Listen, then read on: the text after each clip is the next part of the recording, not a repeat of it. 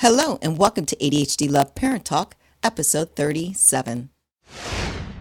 The one real difference is I don't remember not being ADHD. Mm. And I did have a brain injury when I was two.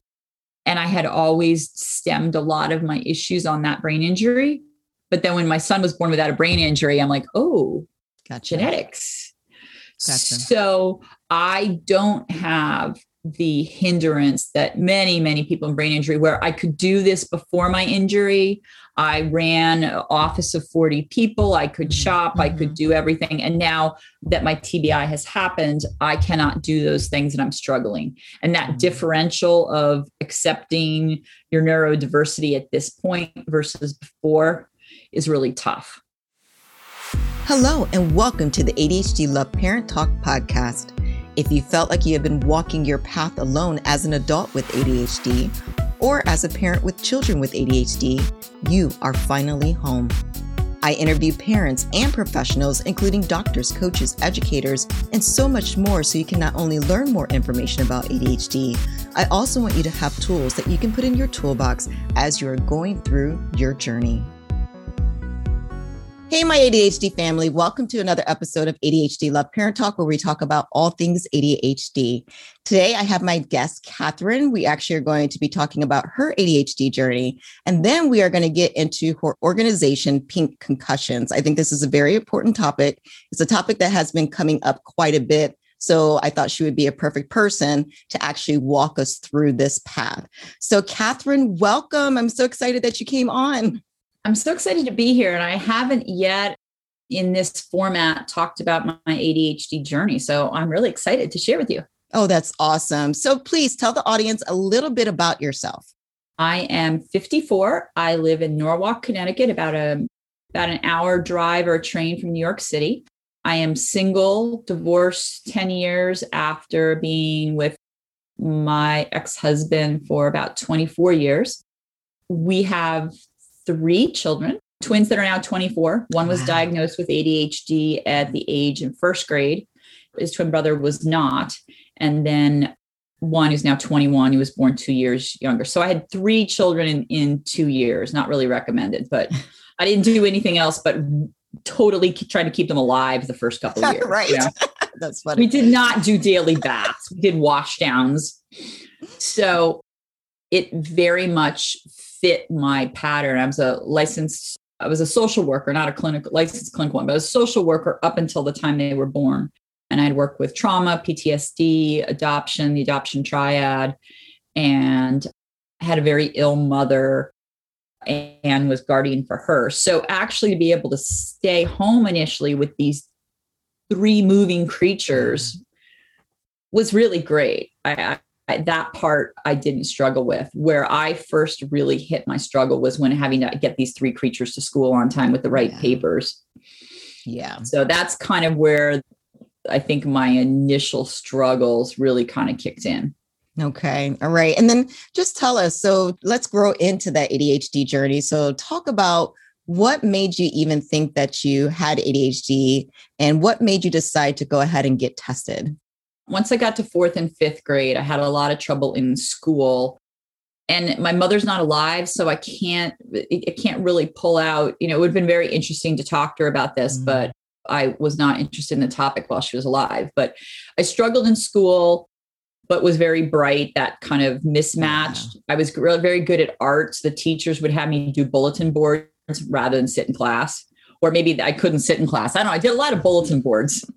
I was very good with colored construction. right. I was a pro. And then my mom, I remember being pulled out of school and suddenly arriving at a private school that had five to eight kids in a classroom. And it was mm. in an mm. old house that had like a, each of the rooms had fireplaces in them. Mm-hmm. So it was really a small environment. I, I did much better there and worked really hard. And by eighth grade, they were testing me because I was smart. But you know, as a kid, you're like, hmm, you're testing me. The term I pulled out of that was dyslexia. Mm-hmm. That's what they mm. pulled out. And I didn't find out until I was 40 after my diagnosis that at that point the school had asked me to leave. And my mother, who had taught underprivileged and labeled in the 60s, whatever they were labeled in the Philadelphia and Boston school systems. She had kind of been the underdog for mm-hmm. a bunch of kids as a teacher. So she, my mom hit them full force. So they couldn't extract me out, but I kind of stayed under pro, it was definitely under protest of the teachers. And graduate worked really hard, you know, four or five hours of homework every night. Mm-hmm. And I mm. thought everybody else was doing the same. I don't think I emerged socially till I was probably a senior in high school. And then college was really hard without my mom to read my papers. And, but I mean, I got through and I had already been to graduate school. I learned if I liked the topic, I would do well in it. And if I, I add um, drop period for me was going to as many classes as I could, looking at the syllabus, looking what the expectations were. There was this really cool class I remember wanted to take on Egyptian history, but I walked in and I saw the format wasn't for me. Okay. So I really would run around and move my. So I got. I, I was good at picking out what I could be successful at, and I was interested in South African history at the time, mm. divestment, apartheid, Nelson Mandela. Those were all big themes when I was in, in school and important to me. So I did a, a minor in South African history because it was fascinating to me. So the boys start school, and suddenly uh, we can't wander around in the morning in our PJs for two hours because they want to, or be at the playground at 5 a.m. in the morning because they right. can't sleep. We had to be there at a certain time with these all these pieces, it's like camping, you know, when you're taking children to school. Right. And I was privileged enough to stay home at the time. So I didn't have, uh, and they had a number of health issues, but I still had trouble lining all those balls up. And it was first grade where they called out that my son was really, there, there were issues. So we had him tested. Okay. That result came back and it was a 15 page document. Mm-hmm. And a lot of it in the in retrospect, I realized is cut and paste ADHD. He had ADHD and dyslexia. But I read the profile and thought, this is either me Mm. Or I psychologically have just mapped myself to my, my son's issues and I need therapy. So I went to the neuropsych who we just paid 4500 for this and said, mm. I need you to test me because I either need some deep therapy or this is me. And he hemmed and hawed and, and I just said, I, you know, I can't parent until you figure out if I'm intuitive or crazy. And so he did it. And he came back and said that my score, he, never, he hadn't seen yet parent child have such similar scores. Wow. He, we both went on meds the same, around the same time. And my son would go to the nurse and she, at the time she was checking his pulse, which probably made him nervous to go to the nurse every couple hours. So his pulse was high. Mm-hmm. So we turned it off. We, we talked, stopped taking the medication, but I never told the teachers that he stopped taking medication. Mm. So everyone was prepared. He was taking medication. He took it for a day. He never took it again. I take the medication for two months and then I go in to meet with the teachers. And they're like, he is doing so much better on medication. He is no really, way. we see so many differences in him. And he wasn't on medications. I was on medications. They're like, he's so organized. He has all of his homework. Wow. So I tell that story because I think a lot of the time starting out medicating the parents might help. And I can say that I'm not sure what leeway the neuropsychs have to say, hey, apple doesn't fall far from the tree. So when I went back to the neuropsych, I said, look, my son's doing so much better because I'm on medication. Isn't that great? And he was actually angry at me. He's like, so if your child was a diabetic, would you not give him his medication? Like I got no credit. Wow. There's no credit given. He was like, great. So you're still keeping this from your child. So my son started medication. We were both on Strattera, which is non-stimulant. Okay. And he stayed on it till his senior year in high school. I am still on it. I've taken a couple of months off. And I think it was a great benefit. His father and I had divorced by that time, and his dad really hated he was on meds and mm-hmm. really put a lot of mm-hmm. pressure of him to come off.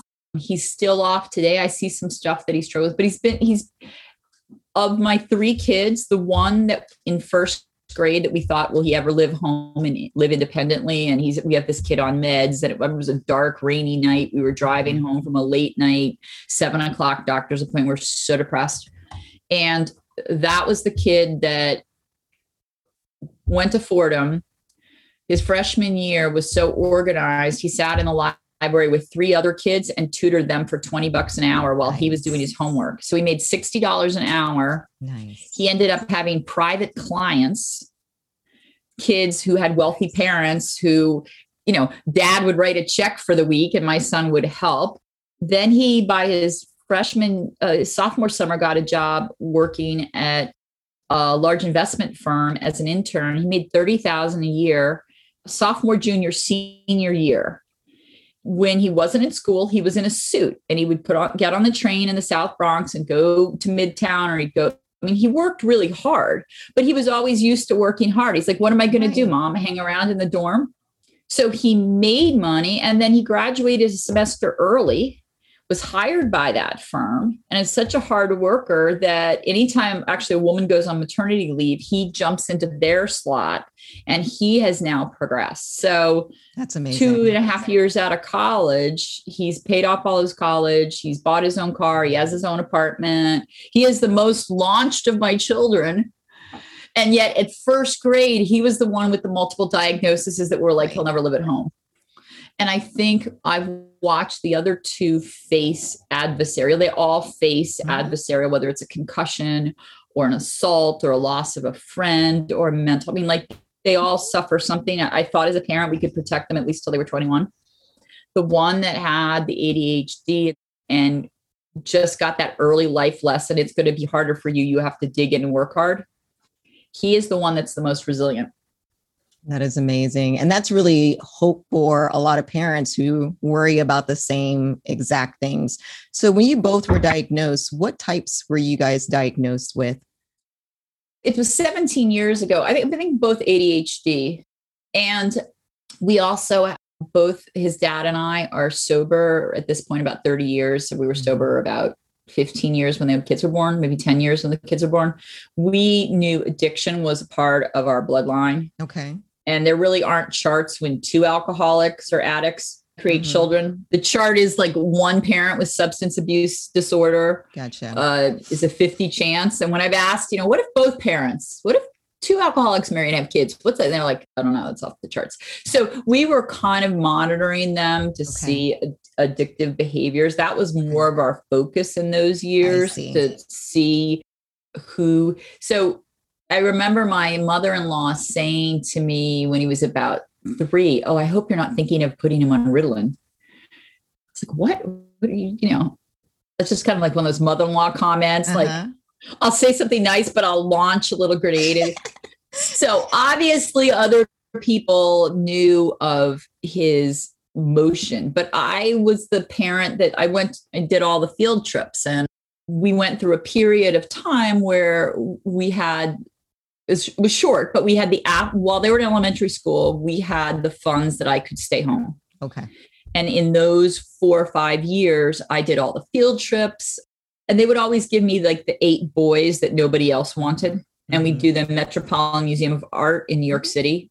I would have them through in an hour. We would like zip through and we'd be out on the playground and yeah, you knew how to deal with it. You knew how to handle the kids. I literally before the kids were born, there were a group of young boys in our neighborhood. They were about 12 and we were about, we were about 25, 26 and we were interested in children, but none of our friends had any. And so we kind of adopted these three boys that were all from different households. And I thought I was just the miraculous social worker. I would cook with them. We took them skiing. I was, you know, it was just because I shared the same diagnosis. Right.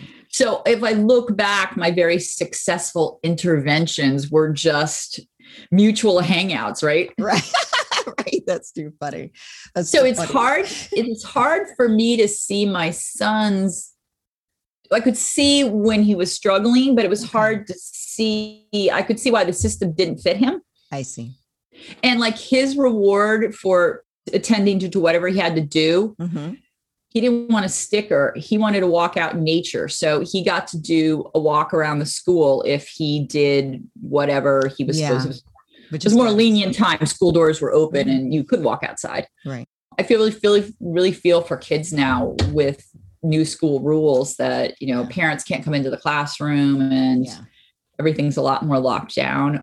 and there was a girl in his class, and I'm like, just follow Brooke. Do whatever Brooke does. If Brooke gets pencils, you get pencils. If it, you know, so I would try to give him suggestions. And anytime I brought suggestions from the neuropsych or my reading, and I have a friend that worked with ADHD children, mm-hmm. and she would give me, I would say, could you adapt this certain ruler with the alphabet mm-hmm. in a way on the kid's desk? The teacher would say, that's a great idea. Let's do that for everyone.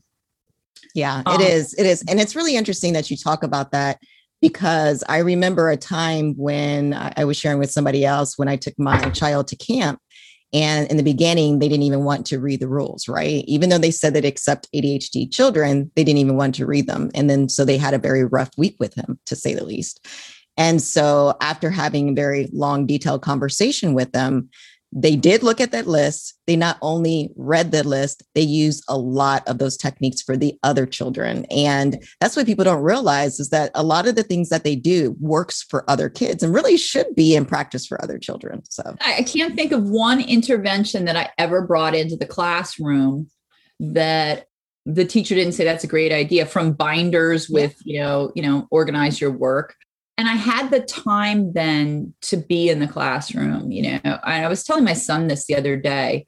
What I would do is go in the morning, drop the kids off, make that transition because you could say hi to the teachers, and then I would go Xerox for an hour. Mm. I would pick up whatever they had to Xerox for the three teachers. I'd spend an, an hour at the Xerox machine because I knew if I did that, those teachers would, instead of you know, would either get a lunch or a coffee break or do something else rather than this manual copying. I could copy.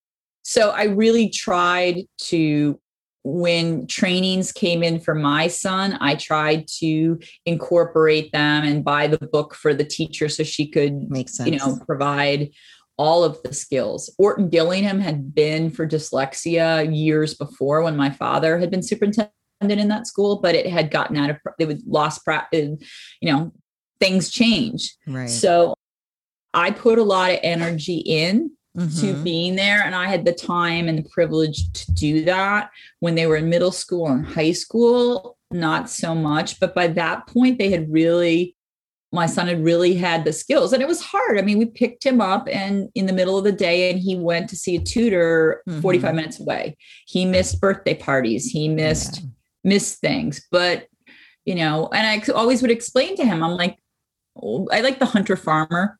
He said he was a hunter and his twin brother was a farmer. And I said, we're in a farmer's world.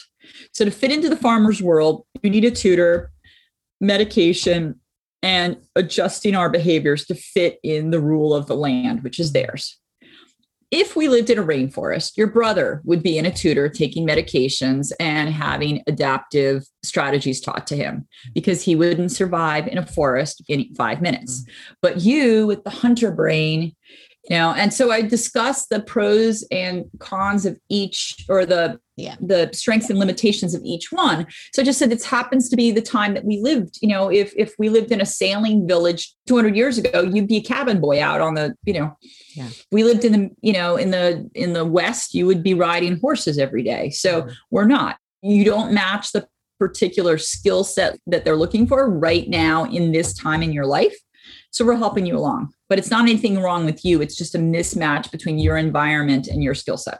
No, I like that. And you're actually sharing a lot of gems, you know, through this. But one of the things that you guys are doing or that you did was meet them exactly where each of your child was, right? So you brought, you really taught them the techniques to help them be successful. And that is so important is understanding your child.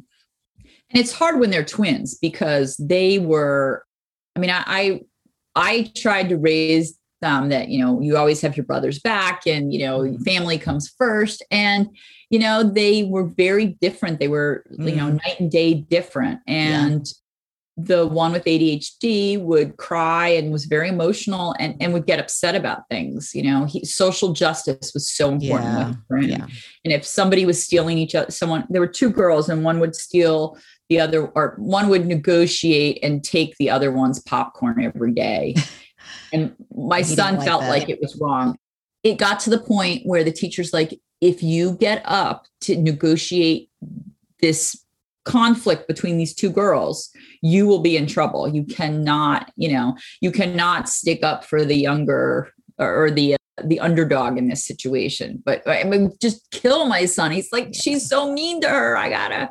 And eventually, the crowd kind of turned on him, and and I know that my, his brother struggled whether to step in. But if you know six mm. kids are teasing your brother, you know, and you're you're looking at your brother crying in third grade, you know, it's not like you're an eighth grader, you're the right. same age, right? right? So I think they did. I remember once the non ADD twins said to the other one, Well, you're in special ed and I'm in, you know, I'm in academically talented, you know, and I, I just, I was driving the car. I drove them right to the school and I dumped them off at the social worker. And I go, mm-hmm. you know, resolve this between them. And it was interesting because the, all my boys started out in special ed even the one without ADHD, he had speech issues. So they all started out in special ed and then they all were in special ed and then took oral exams to get into the academically talented. So I had both ends of the spectrum, you know? Yeah. So it was this just cross section of, you know, children in both ends. And there were some people that felt that my child that I had three children in academically talented, which I think is so terribly named, and that I had three children in there, and then that must be, you know, some privilege that I had because mm, they probably, you know, all three of them. Yeah, and mm. and and they obviously been in special ed, so you know the, the whole mother track was. I, I still want to go back to elementary school and just say that whole academically talented thing is just so we would go in and we would teach the other talented and you know uh, there's a whole other thing about that and it was great that there was academically talented but i always thought that the adhd kids and i know that there's a couple of groups that do this now do an inventor program you know the kids that don't get mm-hmm. in that mm-hmm. and it's generally the kids that aren't academically talented they're the ones that need the enrichment yeah, I do agree with that. So let me ask you so if parents are trying to decide, so two things. If parents are trying to decide to get their children diagnosed or they're trying to decide to get themselves diagnosed, what would your recommendation be? Because people are going back and forth. Some don't believe in the diagnosis, some are afraid of the stigma. But what would your advice be if they're trying to decide for themselves or for their children whether to get diagnosed or not, or to get well, tested or not? so I'm still learning with from a point of cultural humility about a diagnosis if you're a child of color. And I do believe in systemic racism and I do believe that there are biases. And so I don't know that piece. But as far as a parent, getting a 15 page document on my child was incredibly important and it was incredibly expensive. They were about $4,000. I think we found someone that was more like 2000 and then insurance gave us maybe some portion back, but mm. doing it was always a big internal conflict in the marriage because the amount of money that it would cost. But it was basically, I felt you know instructions to your brain it's like yeah. are you going to buy well men don't read directions in general but are you going to buy a you know a microwave and not have the instructions with it right yeah. I, I think every kid should get a neuropsych i think it should just be a part of hey you know we're going to do a let's figure out what kind of brain you have you have a this kind of brain it works yeah. well in this environment it doesn't and I have always gone to neuropsychs that sit down with my kids and draw pictures with them and say, hey, look, here's your brain on sleep. Here's your brain not on sleep. Mm, and mm-hmm. if you go to college and you drink heavily on the weekends, your attention, which is average, is going to fall to blue average, you know? So, all the way through from elementary school through college, our kids had neuropsychs every five or six years. We found it helpful. I think that their dad would say we spent too much money on it at a time where where we ended up not having money. But it certainly was a document to get a 504 which mm-hmm. really is essential for my kids the testing they were allowed the stand at the time you couldn't get extra time with standardized the sats were almost impossible to get extra time but you never know along that pathway when you're going to need that. Right. So the neuropsych was important to the 504 and a 504 teachers have to follow it whether they agree with it or not. And that a lot of that stuff from high school does translate to college. So unfortunately, I, I think it's really important now, depending on the school district, you know, labeling and what happens to your kid when that label goes on.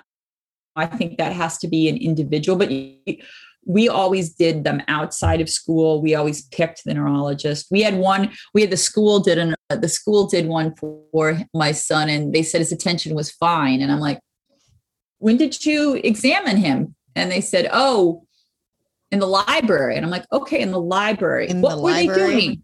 Yeah. And he's like, oh, they were watching a video. Like literally, you're examining, and that may have been the time that he had free, you know, because school psychologists are doing so many things. So I wanted to control that I knew that you know my son had eaten and had slept and Right. had gone in and was comfortable and it wasn't like five different minutes you know before he was supposed to go out for recess you know or something like that.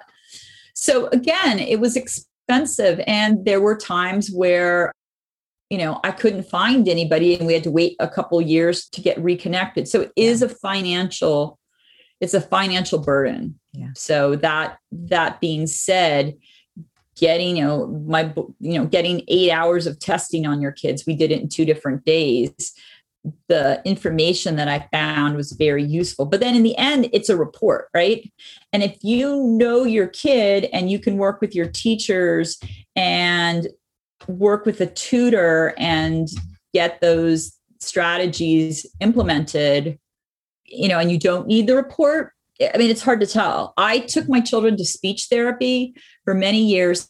I never did the homework with them. I hated the homework. I I spent a lot of money on speech therapy. We never did the work, and a lot of it didn't work.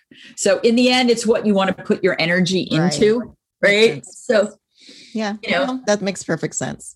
the report shouldn't go in a file.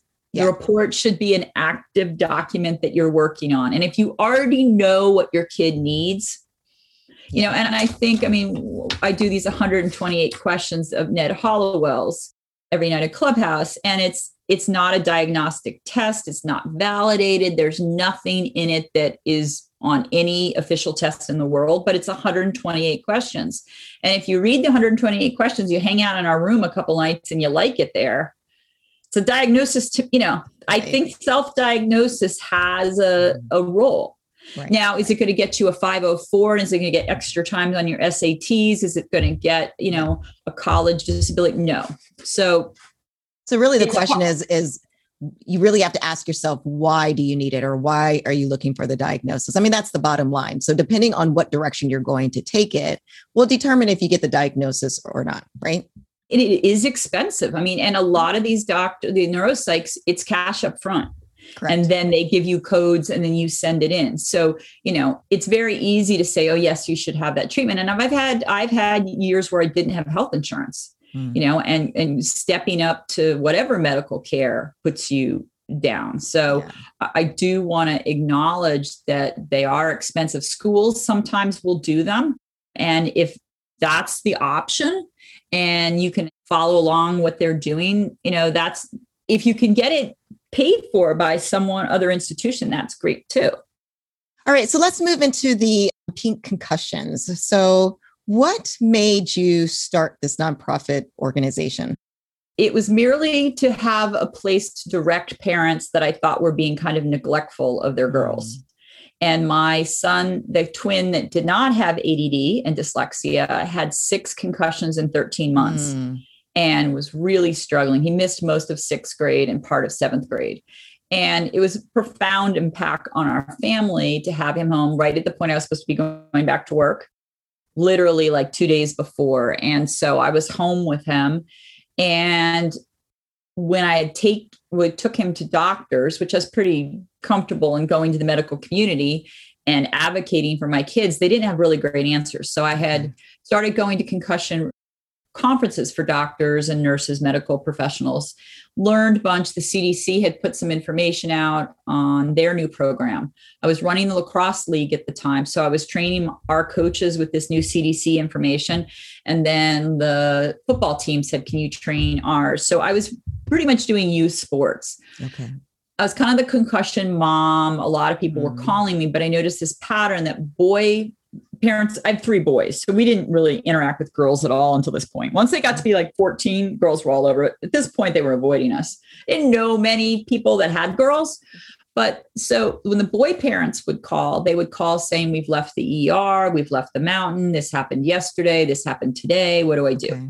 And I had this one hour chat where I could really explain as a social worker how to live with a kid with an acute concussion. I wasn't okay. giving medical advice, but I was giving right. life advice the girl parents would call me it's been three weeks and we still can't get her out of her room mm. or it was two months ago and now she has intense headaches and mm. they were so out of the time zone where the boy parents were calling me mm. so i figured they were all neglectful like i'm just like why didn't you take your girl for care and I do know that a study in 2012 said if you fell in the backyard and you had a possible head injury, you had a 50 50 chance of your parent taking you for medical care.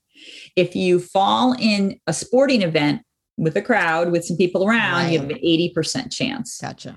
And I think it's also as a parent, you're like, yeah, wow, I got to take this kid, you know. Right. And and at home, you probably didn't see it. If five or six people see your kid collide with another kid and they're asking you, there's going to be more general concern than, oh, I just fell off my bike. You know, here's an ice pack. So I got tired of, and, and it was to explain to these parents so far out it was a lot more work. And so uh, then the patterns like it can't just be boy parents girl parents. So then i started looking in the research and i found sex differences that no one was talking about. I pulled all that research together. I came up with the name pink concussions put up a website because I, I had been building websites on the side because i wasn't couldn't get back to a day-to-day job. And i, I was going to refer them like okay you have a girl that's two months out, go read the research.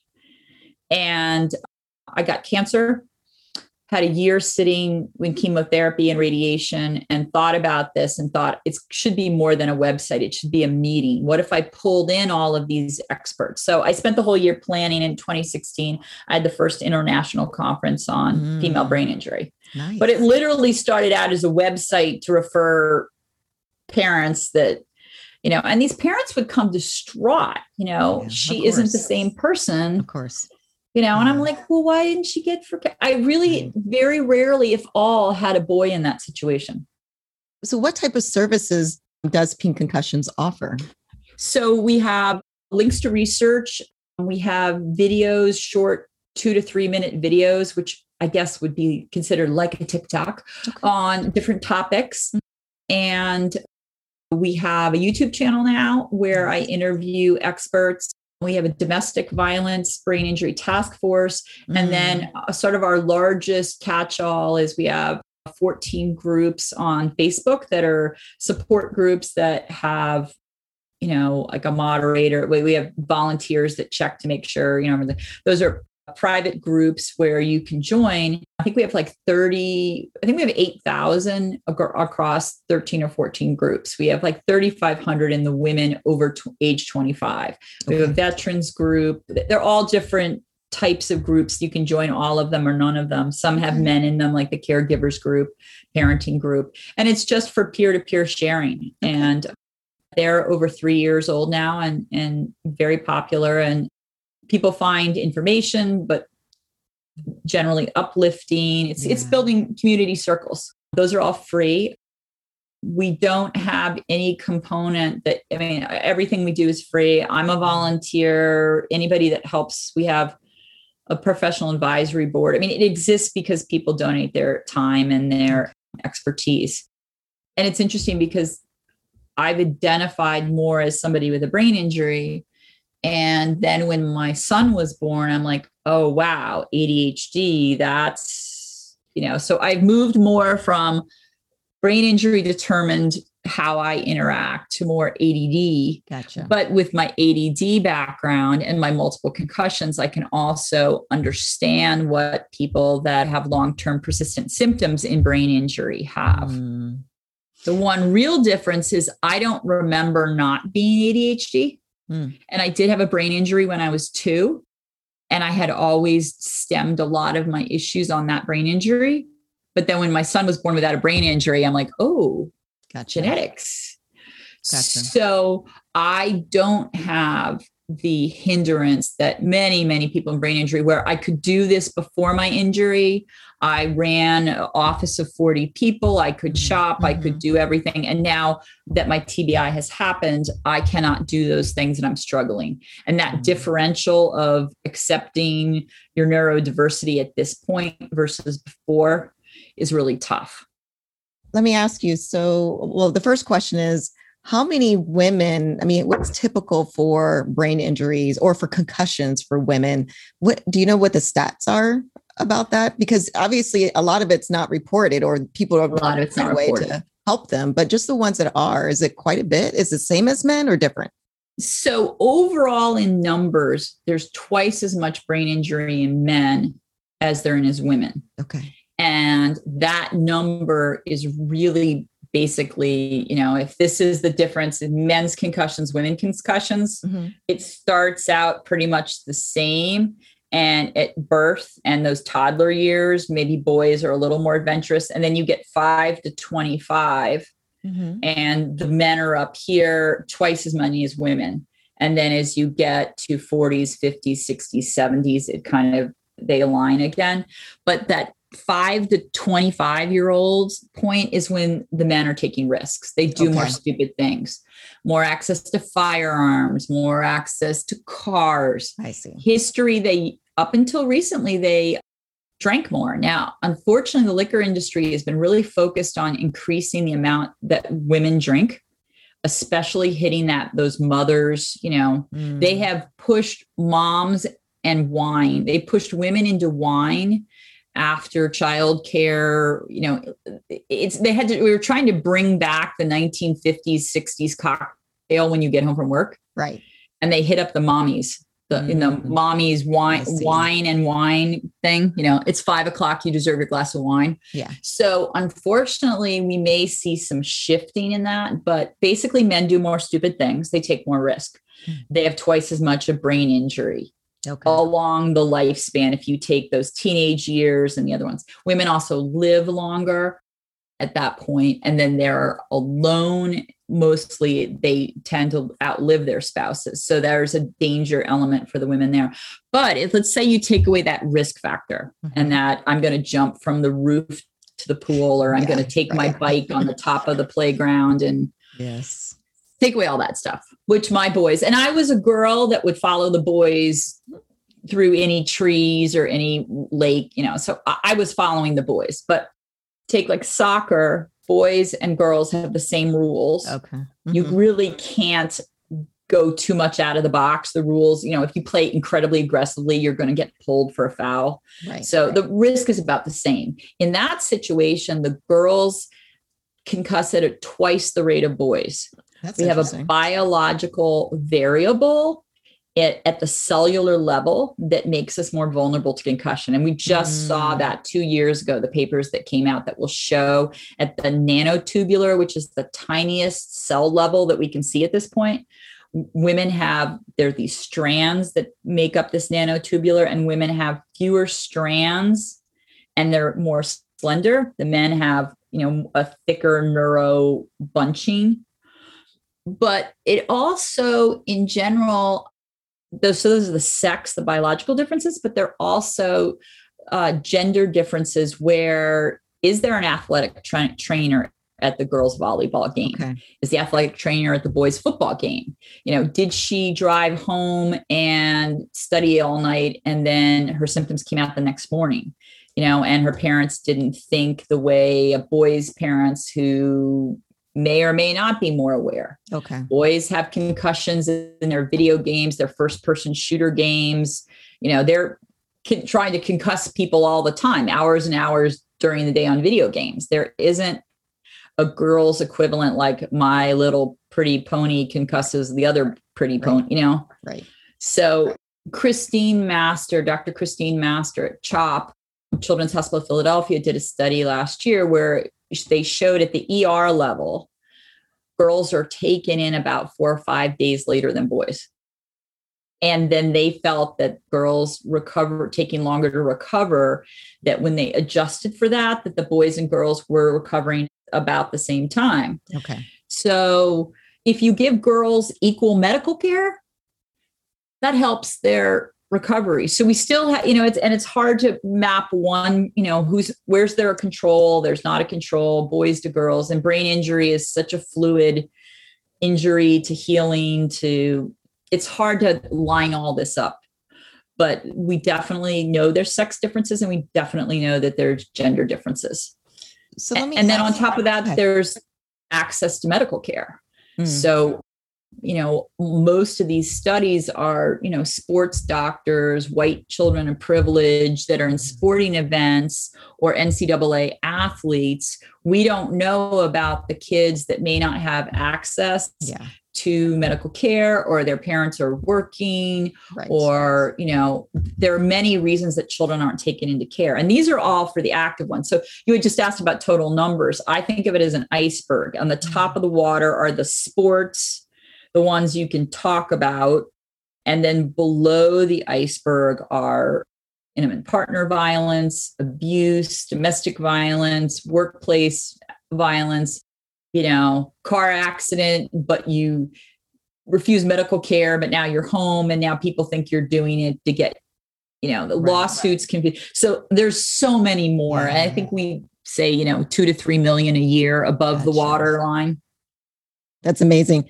So let me ask you so, when is it truly a brain injury situation? So, like, for example, I was in an accident and I had a mild concussion, but had no had no issues after that. So when is it when it's truly a problem?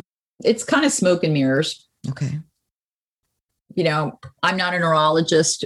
I'm generally when somebody calls me and I talk to them, I generally you know, have a good idea whether they're going to be diagnosed or not. They're desperately trying to come out. There was a recent release last week of a saliva test that they used on male rugby players in the UK that very subset group, but they felt like the saliva test correlated with the whether they were concussed or not. They were looking mm. at blood tests. They're looking other than that though, you know, if there's a dog lying on the ground and you're trying to decide whether it's dead or alive, you know, you take your foot and you poke it, right? Like, can I see signs of life, right? I mean, that's kind of what they're doing with the concussion. They're like, you've come to me, you've said you had a concussion. They're always going to, you, you've, you've been in a car accident. They're always going to try to see if they can invoke symptoms. You know, mm. with a light in your eye, with doing the saccade right. testing, right. you know, with mm-hmm. the, you know, all the yeah they're you know stand on one foot close your eyes i you remember know? all of that yeah so they're trying to figure it out so there are two classifications in general there are three there's mild tbi mm-hmm. and then there's moderate and severe and there's this glasgow coma scale that they use you know and and and there was at a time we looked at if you were unconscious or not mm. and they used to mm. grade for uh, second degree, first degree, you know, depending on how long you've been unconscious. That that got thrown out. Bob Cantu put that in when there was nothing else to do, and it turned out not to be very valid, so they threw it out. But you know, they keep trying things. Brain injury is the unwanted stepchild of neurology. The other fields, Alzheimer's and all this, like they pat us on the head, but they really don't really. I don't feel like they want us at the table, you know. So so we are a new field, we're a, a young field, and we're learning stuff all the time. And we may not have the money or the track record that mm-hmm. some of the bigger neurology branches have, but we're getting there. A lot of all the research was done on men. Oh, wow. And especially college age white men in the 50s and 60s. And then as football became more integrated, race was included, but in general, you're talking about men that are capable of playing football. So even it, you know, extrapolating across, you know, that's a pretty elite group of people that can show up for that kind of.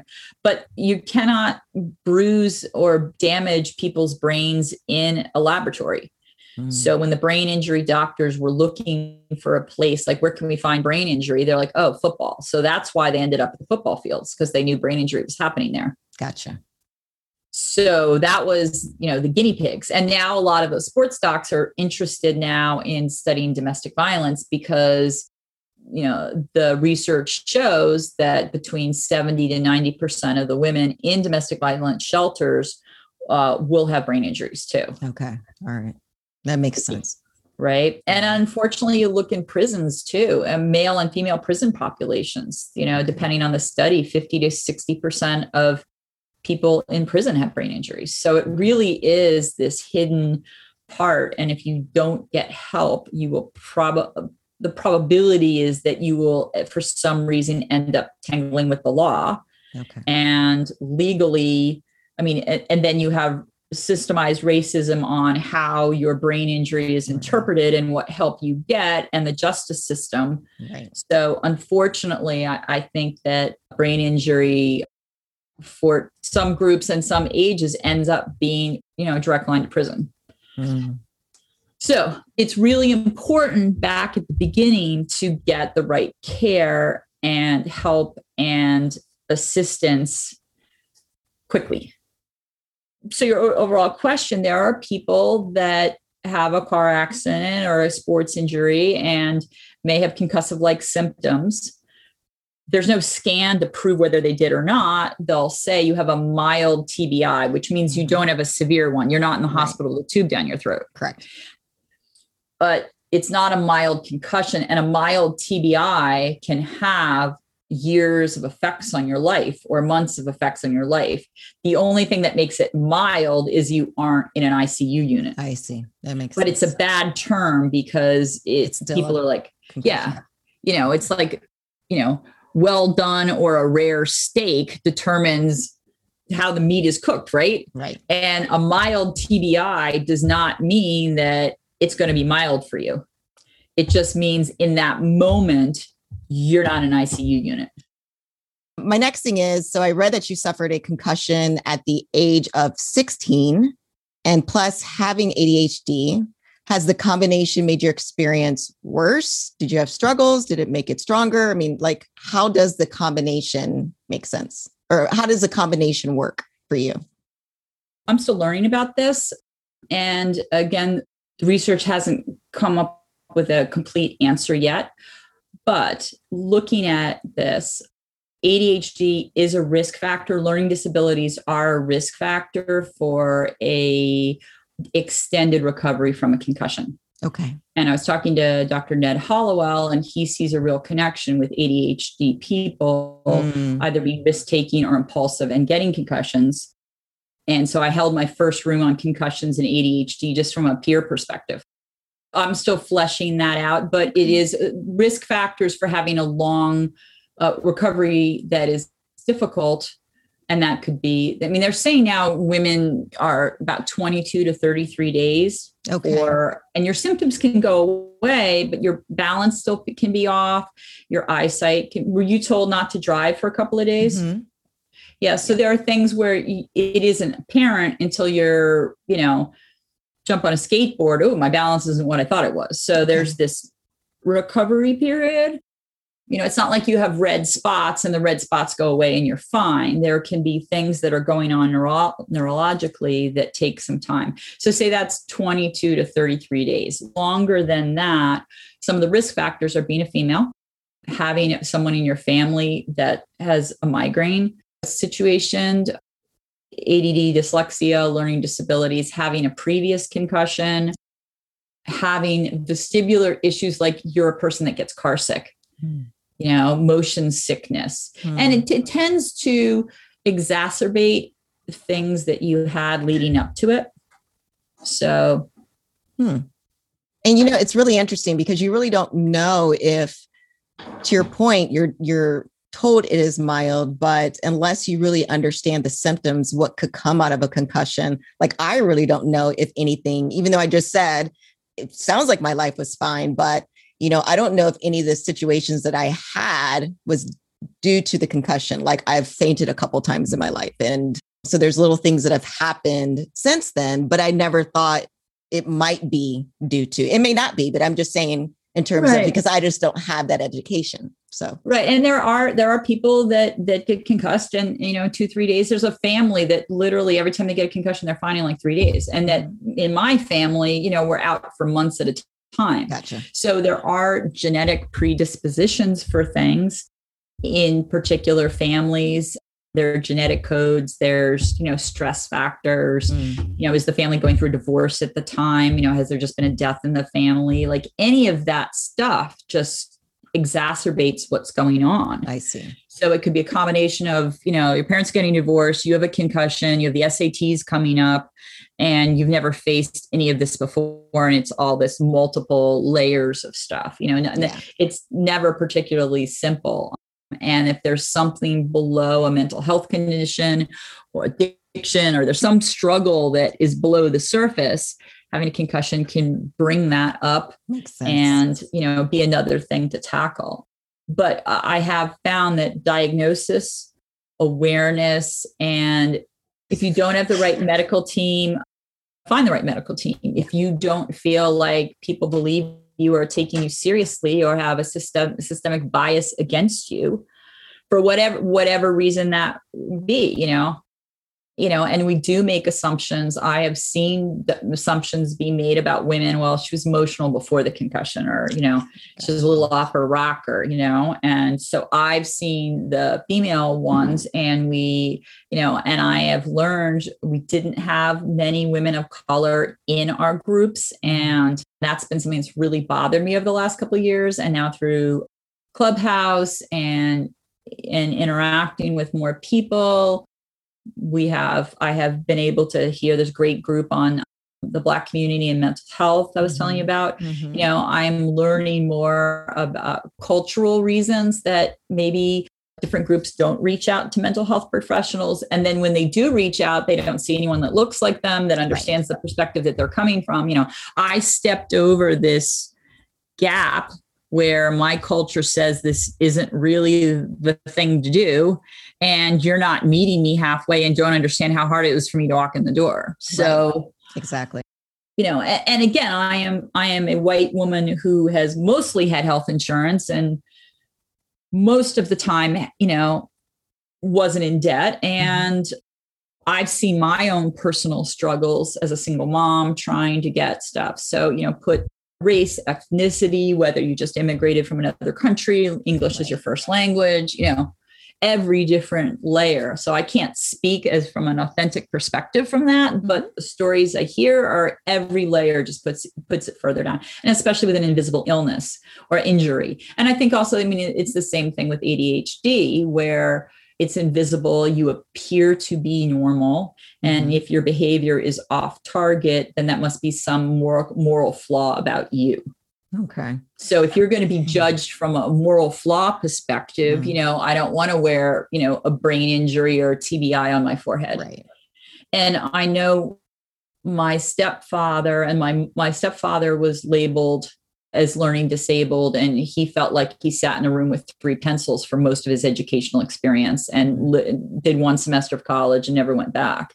My mother had had the experience in city schools dealing with kids that were struggling with poverty and social issues and and integration and and she you know so the two of them were terrified that i'd be labeled they were really okay. frightened of it gotcha. so i think a lot of it was kept from me so I found this out at the 40s, and neither of them were alive to find out the answer. But I know that the fear of me being labeled was very deep for my mom. Gotcha. So, just to kind of close things up, if people wanted to just understand more about concussions or more about the combination of ADHD and concussions, is there any information? I mean, we're going to talk about your information next, but is there any other information, be it books or YouTube channels or podcasts or any other resources out there for people to just read about it? On concussions. On concussions. Um, I mean, I always refer everybody to the CDC. Okay. The CDC has a lot of different, you know, sports concussions, domestic violence concussions, So that was the pit bull flipping her ears, which makes this kind of flipping sound. So yeah, I mean, I always refer people to the CDC. There were people for a while in brain injury that were trying to kind of get their own spin on it, but okay. it's just best to return. I mean, uh, you know, is this i mean the same way we do with vaccines and and covid it's it's best to go to you know and you know they put out what they feel that they can it may not be the, the the second of the cutting edge, but it's standardized and presented in a way. It's also in English and Spanish, and I think a couple other languages. So I really like the CDC stuff. Brainline okay. is another organization, and the military has a lot of stuff. The VA and a lot of the military stuff is also standardized in a way and focused on work, return to work. Domestic violence, there's a, a really great one called brain injured and abused. I have a resource list too on pink concussions. So okay. perfect. Again, I think starting with the CDC and then adding in what different issues. And again, it's a new field. Every six months, something changes. Okay. So stay tuned. Understood. So, any last minute thoughts? Anything that we didn't talk about? Any last minute tidbits that you want to share with the audience? No, it's been very fascinating. So, thank you. It's the first time I'm coordinating these yeah. two pieces of myself. And even though I was diagnosed 17 years ago, I read two books and talked to my friend and kind of went on. So Clubhouse was my first opportunity to be in a room with 30 or 40 people with ADHD that, you know, we, we, we generally have people from Saudi Arabia, we have people from Iran, we have people from Japan, we have people from the UK and the EU cross cultures yeah. cross languages and and like we're all laughing at the same thing about you know burning the the toast you know? right well, who who put the toast in there? Well, I guess I did. You know, I, I can't tell you how many times I go to yes. the microwave and I have my tea in there. Yeah, I was like, oh, I forgot the tea. You know, yeah. and it's cold now. it's like right, like yeah.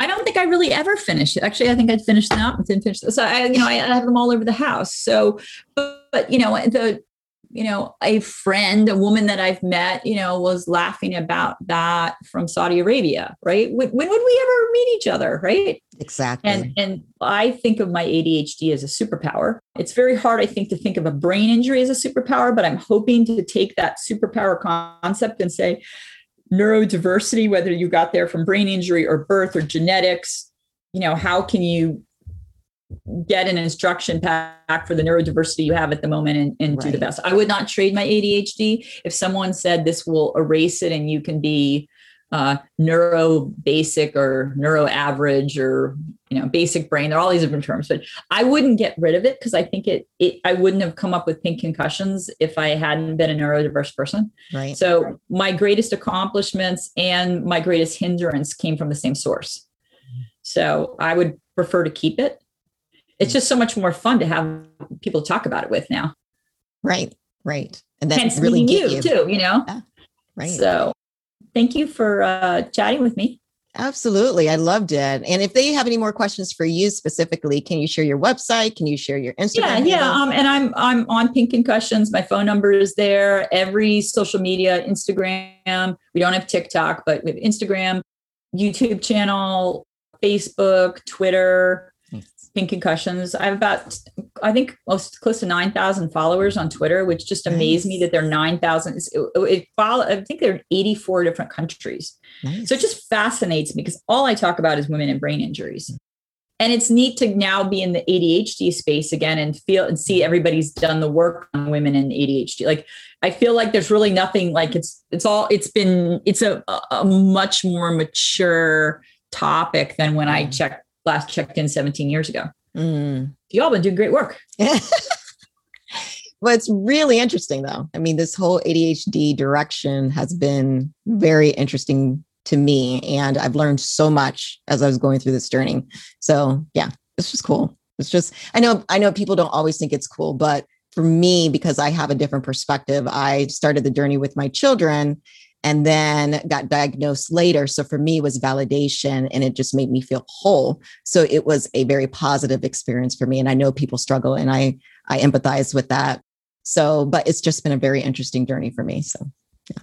Yeah. And, and I, I, you know, I, I do think that that, you know, that labeling of our children You know, I I I, I can empathize with the you know not wanting to stick that label on them. And i think it's up to us as advocates to really educate and inform people that i don't believe it's a disorder. I do believe it's a trait. I do believe that most of the most amazing men and women in the world had this trait. Yeah. So yeah so thanks for the time it's very yes. fun yes thank you catherine i look forward to working with you on clubhouse so yes see you on clubhouse Absolutely. Thank you. Have a wonderful Take care. day. Okay. You too. Bye bye. Thank you for joining us on another episode of ADHD Love Parent Talk. If you enjoyed this episode, please do not forget to leave a review and join me as I talk with another exciting guest next week. Have a wonderful day.